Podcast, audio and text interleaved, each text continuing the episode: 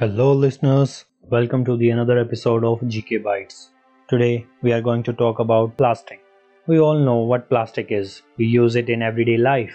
Let's know more about it. Plastic is a moldable, lightweight material that is used to make many items, from toys to fabrics to car bodies and bullet resistant jackets. Plastics are artificial or human made materials that consists of polymer, long molecules made of smaller molecules joined in chains. Not all polymers are artificial. Wood and cotton are types of natural polymer called cellulose, but they are not considered plastic because they cannot be melted and molded. Plastics have many advantages over other materials. They do not rust like steel or rot like wood.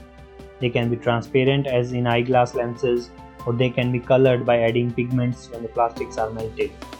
They can be very slippery and smooth, making them ideal for moving parts like artificial hip joints.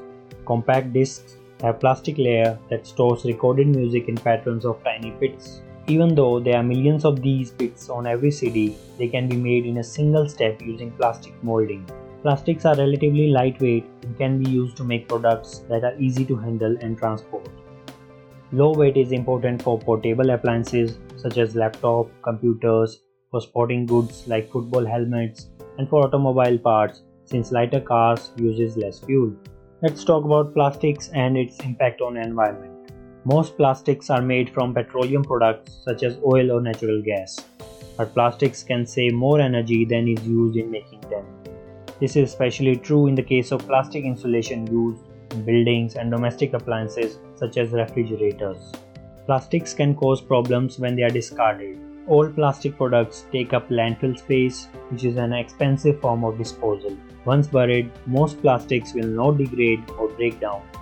Plastics litter can be a problem for wildlife, which can get entangled in plastic fishing lines and can holders. Many products are therefore made from plastics that break down into harmless substances when exposed to sunlight or to microorganisms in the soil. Most discarded plastics can be burned, but this also creates unwanted byproducts. A popular way to treat plastic waste is to recycle it. For example, plastic milk cartons can be recycled into plastic lumber for outdoor structures such as playground equipment.